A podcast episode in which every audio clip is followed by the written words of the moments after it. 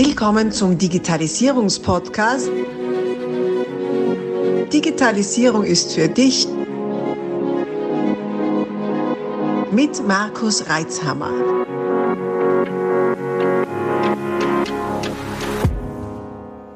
Du hörst den zweiten Teil dieses Interviews. Solltest du den ersten Teil noch nicht gehört haben, stoppe doch jetzt und geh zurück, um auch keine Inhalte zu verpassen und besser folgen zu können. Es lohnt sich. Solltest du den Teil 1 schon gehört haben, wünsche ich dir viel Freude mit dieser Podcast-Folge. Ihr wisst ja, liebe Zuhörer, das ist alles ungeskriptet, gell? deswegen äh, ist es ein leichter Überfall. Aber fällt dir irgendein aktuelles Projekt ein, wo du sagst, aus deinem Cluster oder aus deinem Wissen, ähm, wo ein kreatives Ergebnis mit im weitesten Form, was mit Digitalisierung zu tun hat, äh, umgesetzt werden hat können? Oder wo sich die beiden getroffen haben? Also wir haben äh, da eine ganz spannende Kooperation. Bei uns im Haus sitzt ja auch Digital Tirol. Das ist ähm, kein Clusternetzwerk, sondern wirklich ein übergeordneteres Netzwerk. Also da stecken dann nicht nur Unternehmen drin, sondern auch Forschungsinstitute und das Land mit seinen Interessen. Und also das vereint ein größeres, äh, größere Gemeinschaft einfach. Und wir schauen natürlich immer wieder, wo sind da die Anknüpfungspunkte für unsere Kreativen. Und wir sind da auf ein ganz spannendes, ähm, eine spannende Straße sozusagen gestoßen, wo es darum geht, wie ähm, Kreativität oder Kreativprozesse oder eben Dinge aus der Kreativwirtschaft das touristische Erlebnis transformieren können. Also wir nennen das ganze Projekt Creative XR, also Creative Extended Reality. Wir sind dann eben bei der Extended Reality gelandet und wie diese Funktionen und Features eingebaut werden können, um eben ja ein anderes touristisches Erlebnis zu erlauben, als es wir halt jetzt teilweise sehr oft sehen in Tirol, gerade mit Massentourismus und eben wir wissen alle, dass es nicht endlos so weitergehen kann und natürlich fangen jetzt die, die Überlegungen an, wo geht denn die Reise hin? Oder wie können wir den Gästen anderen Mehrwert bieten? Und da ist eine ganz spannende Projektgruppe entstanden, auch zusammen mit der FH St. Pölten, die ja ein sehr gutes Medienkolleg haben und sehr experimentell da mit ähm, neuen Medien und digitalen Medien arbeiten. Also ist jetzt gut, dass es ein Podcast ist, weil ich habe in so einem Workshop schon mal einen Gletscher getanzt. also performativ ich diesen Gletscher dargestellt und meine Bewegungen sind eben erfasst worden, digitalisiert worden, also höchst spannende Projekte ebenso. Da fangen dann die Ideenspinnen an nach dem Motto, okay, wie könnten wir denn die Gäste dann motivieren, sich mal auf eine andere Art und Weise mit einem Gletscher auseinanderzusetzen? Ja, dann tanzt du ihn halt mal. Ganz tolle Künstlerin dabei gewesen, die uns da motiviert hat, also wirklich, es muss nicht immer nur Bier ernst sein, nur weil wir die Standortagentur sind, sondern da ist dann auch mal Raum für solche Spielereien. Hochinteressant. Gletscher tanzen. Ja. ja. ja du kannst das davon geh aus. War auf jeden Fall mein Erlebnis hat sich erweitert. okay, ja. ja. Ich bin schon gespannt, was dann, was dann da rauskommt. Ähm, Virtual Reality oder, oder ist für mich, hat, ist für mich ein klarer Begriff. Mhm. Wie man das dann mit dem Tourismus verbindet, bin ich schon gespannt, mhm. wie das dann wird. Kann man dann landen in der City mal spontan in Innsbruck besuchen. genau. Ja, cool. Vielleicht ein anderes Projekt, ähm, was auch in die Richtung geht, ist, dass wir uns angeschaut haben, das ja auch, war ja großes Buzzword, jetzt sind wir schon fast wieder auf dem absteigenden Ast, es geht um das Thema NFT mhm. und wie Künstlerinnen oder Galeristinnen auch das für sich nutzen können, um daraus Geschäftsmodelle zu entwickeln. Und überhaupt mal so eine Stimmungsabfrage, ist das in Tirol schon gefragt? Ist es bei uns schon was, was irgendwie interessiert? Wo sind wie ist der Wissensstand, wo ist der Interessenstand, wo können wir helfen, um da zu schließen. Und das war eine ganz ähm, tolle Kooperation mit der Kreativwirtschaft Austria, also dem Dachverband von ganz Österreich, wo sie gesagt haben, also jeder versucht natürlich gerade dieses Thema irgendwie abzutasten, zu schauen, was steckt da dahinter und wie können wir es wirklich nutzen. Und das war ein ganz toller Workshop, wo wir eben einfach mal geschaut haben, was sind die Potenziale. Also auch, es geht auch um diese Zukunftstrends. Mhm. Und kam ein Potenzial raus? Ähm, Es war vom Level her, sagen wir, stark auf Kennenlernen fokussiert. Es war wirklich, was ist das? Wie funktioniert es überhaupt genau? Und aber auch schon sehr praxisorientiert, Wallet einrichten. Also es waren auch wirklich Leute dabei, die noch gar nicht sich auseinandergesetzt hatten mit dem Thema. Und ich würde sagen, das Interesse ist da, aber noch mit sehr großer Vorsicht genossen. Also es ist noch nicht wirklich Motivation, sage ich jetzt mal, da richtig einzusteigen und zu investieren, sondern dadurch, dass dieses Wort überall rumfliegt, haben halt dann viele gesagt, oh je, jetzt muss ich mich aber mal damit auseinandersetzen, weil nicht, dass da was an mir vorbeigeht. Mhm. Und auf diesem Stand bewegen wir uns gerade, würde ich sagen. Okay. Also von außen betrachtet ist es ja äh, für, einen, für einen Künstler doch ein spannendes Verwertungsmodell auch, oder? Oder ist so der, der Tag drauf. Auf jeden Fall. Das kann, kann dann nicht mehr wirklich kopiert werden, zumindest das Original nicht. Und äh, er hat dann auch vom weiteren Erfolg dieses Werkes auch was. Das ist ja, finde ich jetzt immer gescheit. Ganz genau, also und darum geht es eben auch um diese Urheberrechtsgeschichten und diese ja, Vervielfältigungsthematiken, das natürlich ganz neue Chancen bietet dann auch für den Künstler. Mhm. Genau. Ja, spannend. Ich werde ich aufmerksam beobachten, was da in Tirol in dem Bereich passieren wird. Sehr gerne. Weil du sagst, das Absteigen aus, ich glaube, das ist jetzt so dieses, äh, dieses erste Tal, das wir da mhm. durchschreiten werden. Ich glaube, dass das durchaus ähm, nachhaltig bleiben könnte. Aber einfach aufgrund des Verwertungs- und, und Rechte-Mechanismus, der da dahinter ist. Muss ja nicht jeder irgendwelche Affen machen. das kann auch nicht, sonst wären sie ja wieder nichts mehr wert. Kreativ, oder? Ja. Na, aber es ging auch zum Beispiel um solche Sachen wie, mh, mm, bei der Musik ist ja auch Urheberrecht mhm. ganz oft ein Thema und kann das irgendwie durch irgendwelche Systeme auf der Blockchain abgebildet werden, wo wir gesagt haben, okay, das ist es jetzt mal noch nicht. Also solche mhm. Sachen sind damit jetzt mal noch nicht verbunden. Mhm. Aber also man sieht, das Interesse ist da und da zu schauen, wo da die neuen Geschäftsfelder oder einfach auch Möglichkeiten sind. Mhm. Okay, spannend. Ja gut, Du, und wie ist jetzt das? Ähm, gehen wir mal zurück zu den Daten. Ja, gerne. Daten. Hinter dir hängt ja auch schon so, eine, eine, eine Abwandlung, Abwandlung der Tirolkarte. Mhm. Eine sehr kreative Abwandlung, ähm, wo Tirol als Stadt dargestellt wird. Und in weitester, weitesten Art und Weise ist das auch eine Abwandlung von Daten, weil diese Map-Daten sind vorhanden, die sind großteils öffentlich, man kann damit allerhand anstellen. Anstellen ist Anstellen, so. ja. ja, ja anstellen. Das klingt nach Schabernack. ja, kann sie auch sein. Ne? Kann sie auch sein. Ähm,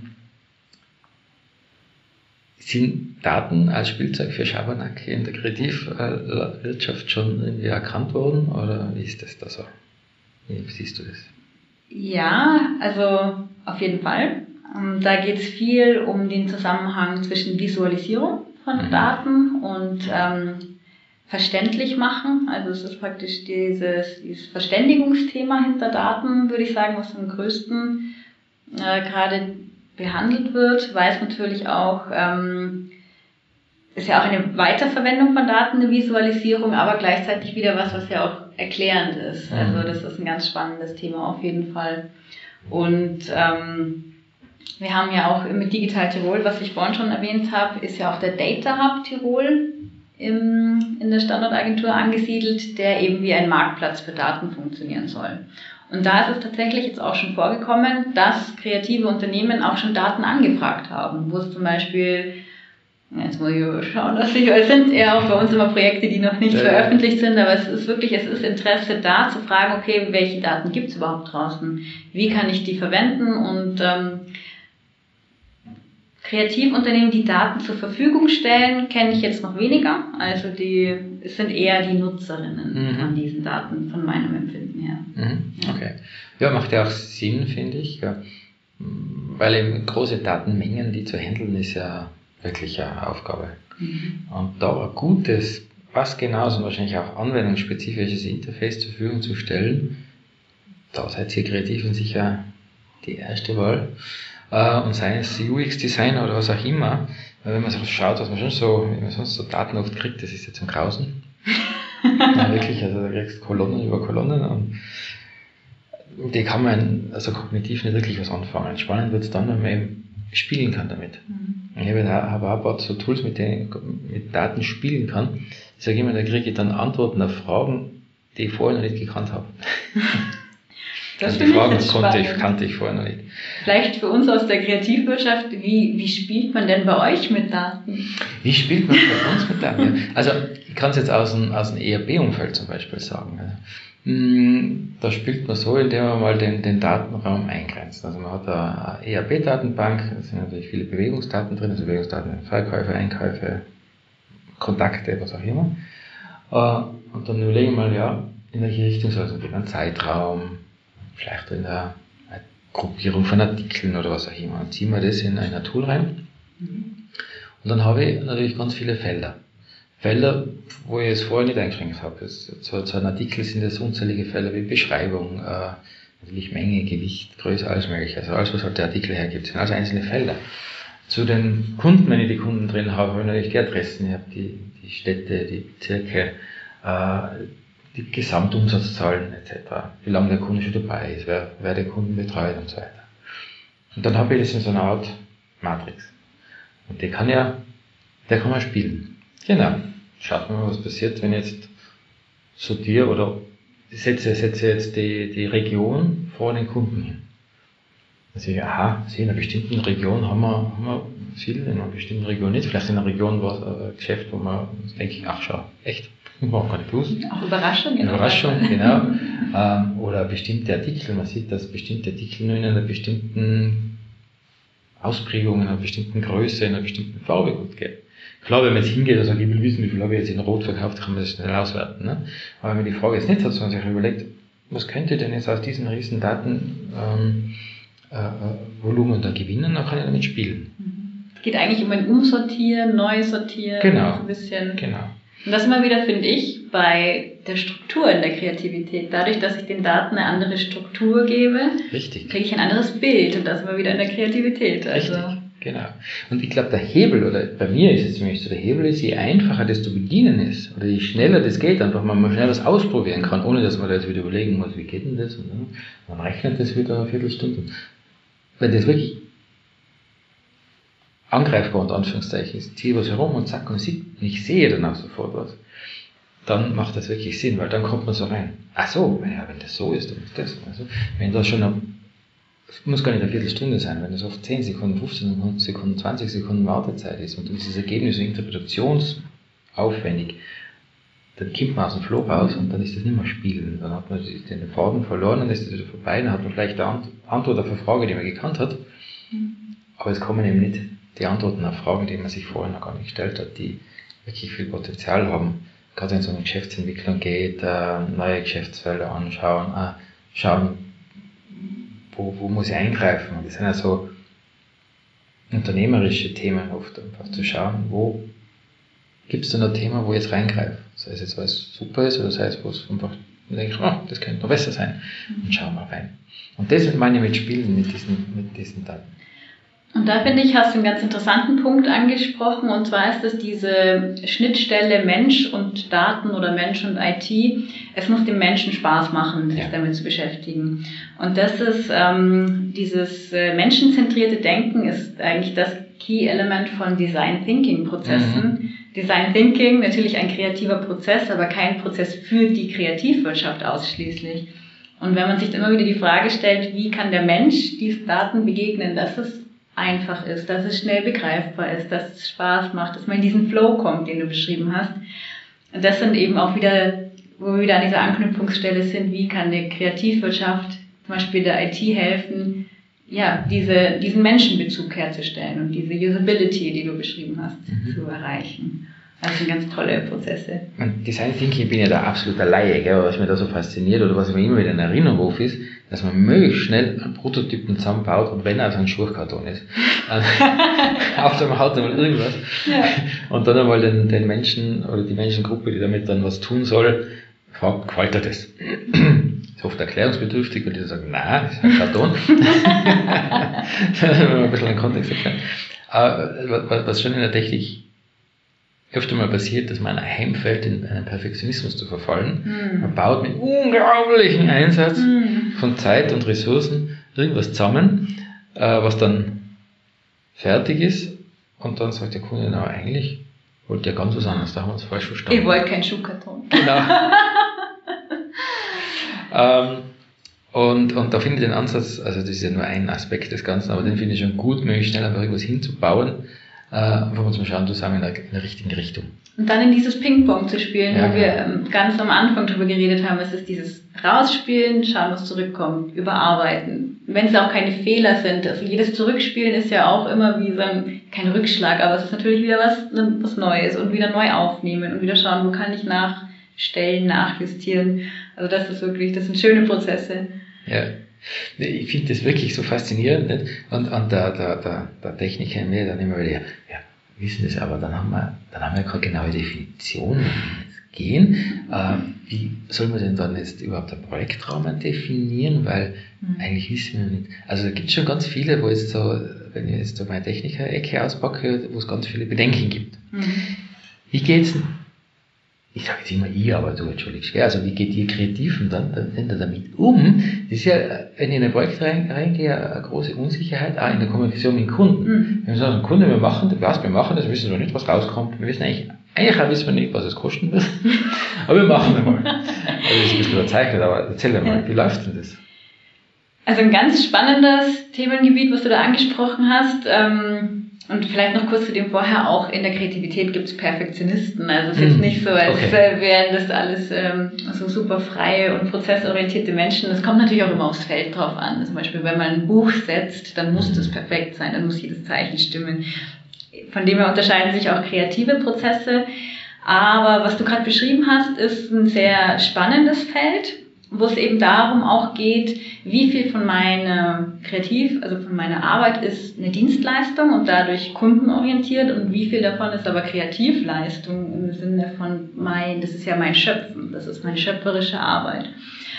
Und das kann tatsächlich auch innerhalb von Teams oder auch innerhalb von einem Gestalter, einer Gestalterin zu Spannungen führen, weil man sich immer wieder überlegen muss, wie viel gebe ich aus der Hand von der Idee und ab wann ist es nicht mehr meine Idee, sondern eine reine Kundenabwicklungsgeschichte. Und da ähm, kann ich jetzt auch wieder nur von den Erfahrungen von anderen, also von unseren Netzwerklern ähm, berichten. Da geht es um Positionierung. Sobald du sagst, ich bin das und das Studio, meine Schwerpunkte sind und das ist mein Stil, das ist meine Richtung, dann sehen die Kunden ja auch schon, hey, spricht mich das irgendwie an? Ist das was, in, die, in welche Richtung wir auch gehen wollen? Und dann aber auch zu sagen, man nimmt keine Sachen an, die aus diesem Raster fallen. Und das ist natürlich schwierig, weil gerade zum Beispiel im Agenturleben, es ist, es ist Kampf oder es ist Überleben. Also man lebt von Auftrag zu Auftrag und es muss einfach auch, muss auch die Menge reinkommen. Also wie viel sortieren kann man sich da überhaupt erlauben? Das sind schwierige Prozesse, wo man jetzt auch nicht eine Lösung oder eine Antwort für alle hat, die einfach die Kreativschaffenden vor große Herausforderungen stellen. Mhm. Also, und auch gerade, es ist auch, was hilft vielleicht, und da sind wir bei einer Aufgabe vom Kreativland wieder, ist diese Bewusstseinsbildung. Was ist überhaupt kreatives Schaffen? Und diese Leute sind ja Experten in ihren Feldern. Und dass man dann nicht abdriftet in diese Diskussion, quält man, quält man nicht. Also das geht auch oft nicht um gefällt's dir oder ist es eine gute gestalterische Arbeit. Das sind zwei unterschiedliche Sachen. Mhm. Und ähm, da zu sagen, das ist qualitativ hochwertig gestaltet, ist super. Wenn es nicht deinem Geschmack entspricht, ist es schade. Und deswegen ist da ein großes Bewusstsein bei den Unternehmen, die diese Dienstleistungen oder diese Leistungen in Anspruch nehmen, zu sagen, das ist ein Experte auf seinem Gebiet. Ich erkenne die Richtung, in die es geht und dann verlasse ich mich drauf, dass dieser Mensch das entsprechend den Standards umsetzt oder eben diesen Anforderungen entsprechen. Mhm. Da zu vertrauen und wie du sagst, ja, es ist schwierig zu sagen, was kommt denn da preislich raus, ist bei den wenigsten Projekten, sage ich mal, weil auch Kreative wissen, was ihre Stunden kosten, was die Projekte kosten an sich. Also das sind ja auch ähm, skalierbare Sachen oder halt Sachen, die du einfach berechnen kannst. Ob das ein Stundensatz ist, den wieder der andere als angemessen empfindet, das immer wieder in dieser anderen Diskussion Wertschöpfung für kreative Arbeit und wo fängt die schon an. Das ist nämlich ein großes Thema. Es sind unbezahlte Ideenwettbewerbe oder unbezahlte Konzepte. So, ja, dann machen wir mal ein Konzept und dann schauen wir mal, ob das was wird. Ganz schwieriges Thema, weil die Wertschöpfung, geschieht, geschieht schon vorher. Die passiert vorher. Die Idee, die Auseinandersetzung, die Ist-Analyse und die Weiterentwicklung. Ab dem Moment, wo kreative Leistung investiert wird, muss bezahlt werden. Ja. Und das ist was, wo wir wirklich ganz äh, penibel darauf achten, was viel schief läuft, was immer wieder schief läuft auch und was auch schnell passieren kann. Aber immer wieder zu sagen, das ist die Wertschöpfung, die diese Leute für euch generieren und die fängt auch schon an, bevor ihr ein fertiges Konzept in der Hand haltet. Ja, ja sie, sie steckt eigentlich im Konzept drinnen. Ganz genau. Da haben wir viele Parallelen mit uns im Systemhaus, ein Konzept zu erstellen. Also mach mal ein, mach mal ein Angebot, ja, ja. Ein Angebot kannst du schon machen. ähm, das ist dann so, also wenn es gedruckt wird, also ein Buch, weil man einfach da Personen, Tage, Wochen hinein denken darf und erheben und so weiter. Und dann das Abarbeiten ist ja wieder eine andere Geschichte. Und so wie bei euch, die, Idee zu haben, wie, kann, wie könnte das ausschauen, wie könnte man das umsetzen, und das andere dann das Handwerk, dass man dann in Photoshop freistellt und so, ist dann das nächste Thema. Nicht? Also es kann eine genau. gute Idee sein, die vielleicht dann, wenn jemand, möglicherweise gibt es das bei euch, ja, Leute, die gute Ideen haben, dann vielleicht handwerklich nicht so die Nerven haben und einfach keinen Bock auf freistellen. und das dann halt nicht so gut ausschaut, aber die Idee ist gut. Äh, und, und es ist eigentlich, eigentlich sind es zwei verschiedene, unterschiedliche Arbeitsschritte und, und Leistungen. Ne? Hm. Sie sind natürlich nicht komplett entkoppelt, aber das hast du jetzt auch nicht gemeint. Aber es ist auf jeden Fall so, dass es, es gibt in, da sind wir dann vor allem in größeren Agenturen zum Beispiel, die natürlich das auch aufteilen können auf mhm. mehrere, mehrere Leute. Also ganz viele Unternehmen im kreativwirtschaftlichen Bereich sind EPUs und bis zu fünf, sechs, sieben Mitarbeiterinnen. Also es sind mhm. wirklich, ist eine kleinskalierte Industrie auch. Und natürlich dann musst du es auch selber umsetzen, wenn du es dir ausgedacht hast. Aber deswegen gibt es in größeren Agenturen zum Beispiel den Beruf des äh, Creative Directors. Mhm. Das sind wirklich die Leute, die die Ideen entwickeln und konzipieren und die Umsetzung kann im Haus bleiben, kann aber dann auch wieder extern vergeben werden. Also die Idee kann vom Handwerk schon auch getrennt werden, wenn es ist. Jetzt weiß ich mal, was ein Creative Director macht. Ich habe öfter gefragt. Ich lese das immer wieder, klingt cool und man dachte, was macht der Mann? Oder die Frau. Er ist spannend. Auf jeden Fall ein sehr cooler Beruf. Das denke ich mir, vor allem wenn wir das Freistellen die anderen machen. ja. ja. Spannend, ja. Mhm. Das sind auch die, die dann auch äh, so, die man dann kennt, ne? Also die kennt man oft auch in der mhm. Agentur irgendwas, große mhm. Agentur, aber das steht dann auch in die, Zeit, in die Magazine, wenn der von 1, äh, Agentur 1 zu Agentur 2 wechselt. Genau, das sind natürlich die Aushängeschilder und das ist, ich meine, das ist jetzt nichts, was in der Kreativwirtschaft exklusiv ist. Es gibt immer Personen, an denen es sich aufhängt, die eben das Außenbild sind, die die schillernden Sachen sind und dass die aber natürlich nicht alleine existieren können, das ist hoffentlich aber auch klar. Man denkt natürlich jetzt nicht jedes Mal drüber nach, wenn man so jemanden sieht und bewundert auch und diese Lorbeeren dann praktisch um diese eine Person hängt, aber dass natürlich da ein Team dahinter steht, ohne dass sie gar nicht die Person sein könnten, das ist eben ganz wichtig anzuerkennen auch. Ja. Mhm. Ja, ganz spannend, dass du das sagst, weil es trifft ja wirklich in vielen, vielen Branchen mir ist jetzt, weil wahrscheinlich bei meiner kreativen Welt sind jetzt der Lagerfeld eingefallen, nicht? Äh, wo mir ja ein, ein, ein Star war, der halt auch, auch so Art Creative Director dann von Chanel wurde, genau. äh, gewesen ist und im Hintergrund unzählige, eine ganze Industrie, ein ganzes ja, Konzern stehen gehabt hat, der das Ganze dann wirklich dann auch umgesetzt hat.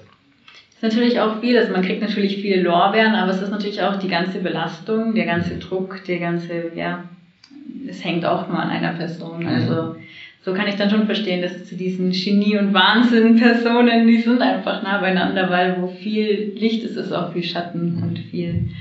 Und über das denkt man natürlich nicht so gerne nach. Ja, ja, ja. Das heißt nicht umsonst Galionsfigur, oder? Das ist ja die, das Figürchen ganz vorne am Bug, am Schiff, genau. nicht? Bei, bei, bei schöner, schöner, schönen Wind und glatter See, da ist fein sicher da vorne so, da vor sich hinschaukeln. Genau. Und alle bewundern einen, wie es schön mal da oben glänzt.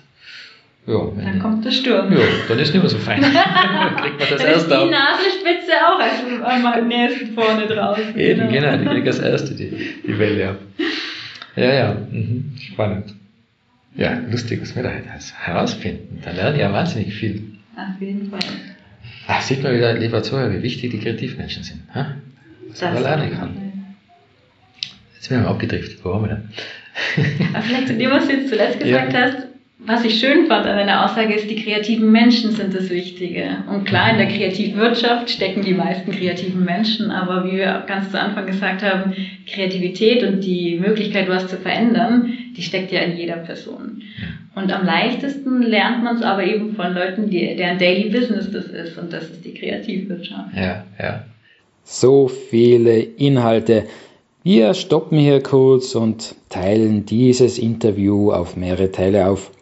Folge unserem Kanal, abonniere ihn, um auch den nächsten Teil nicht zu verpassen. Abonnier doch gleich unseren Podcast und vergiss nicht, eine 5-Sterne-Bewertung zu hinterlassen.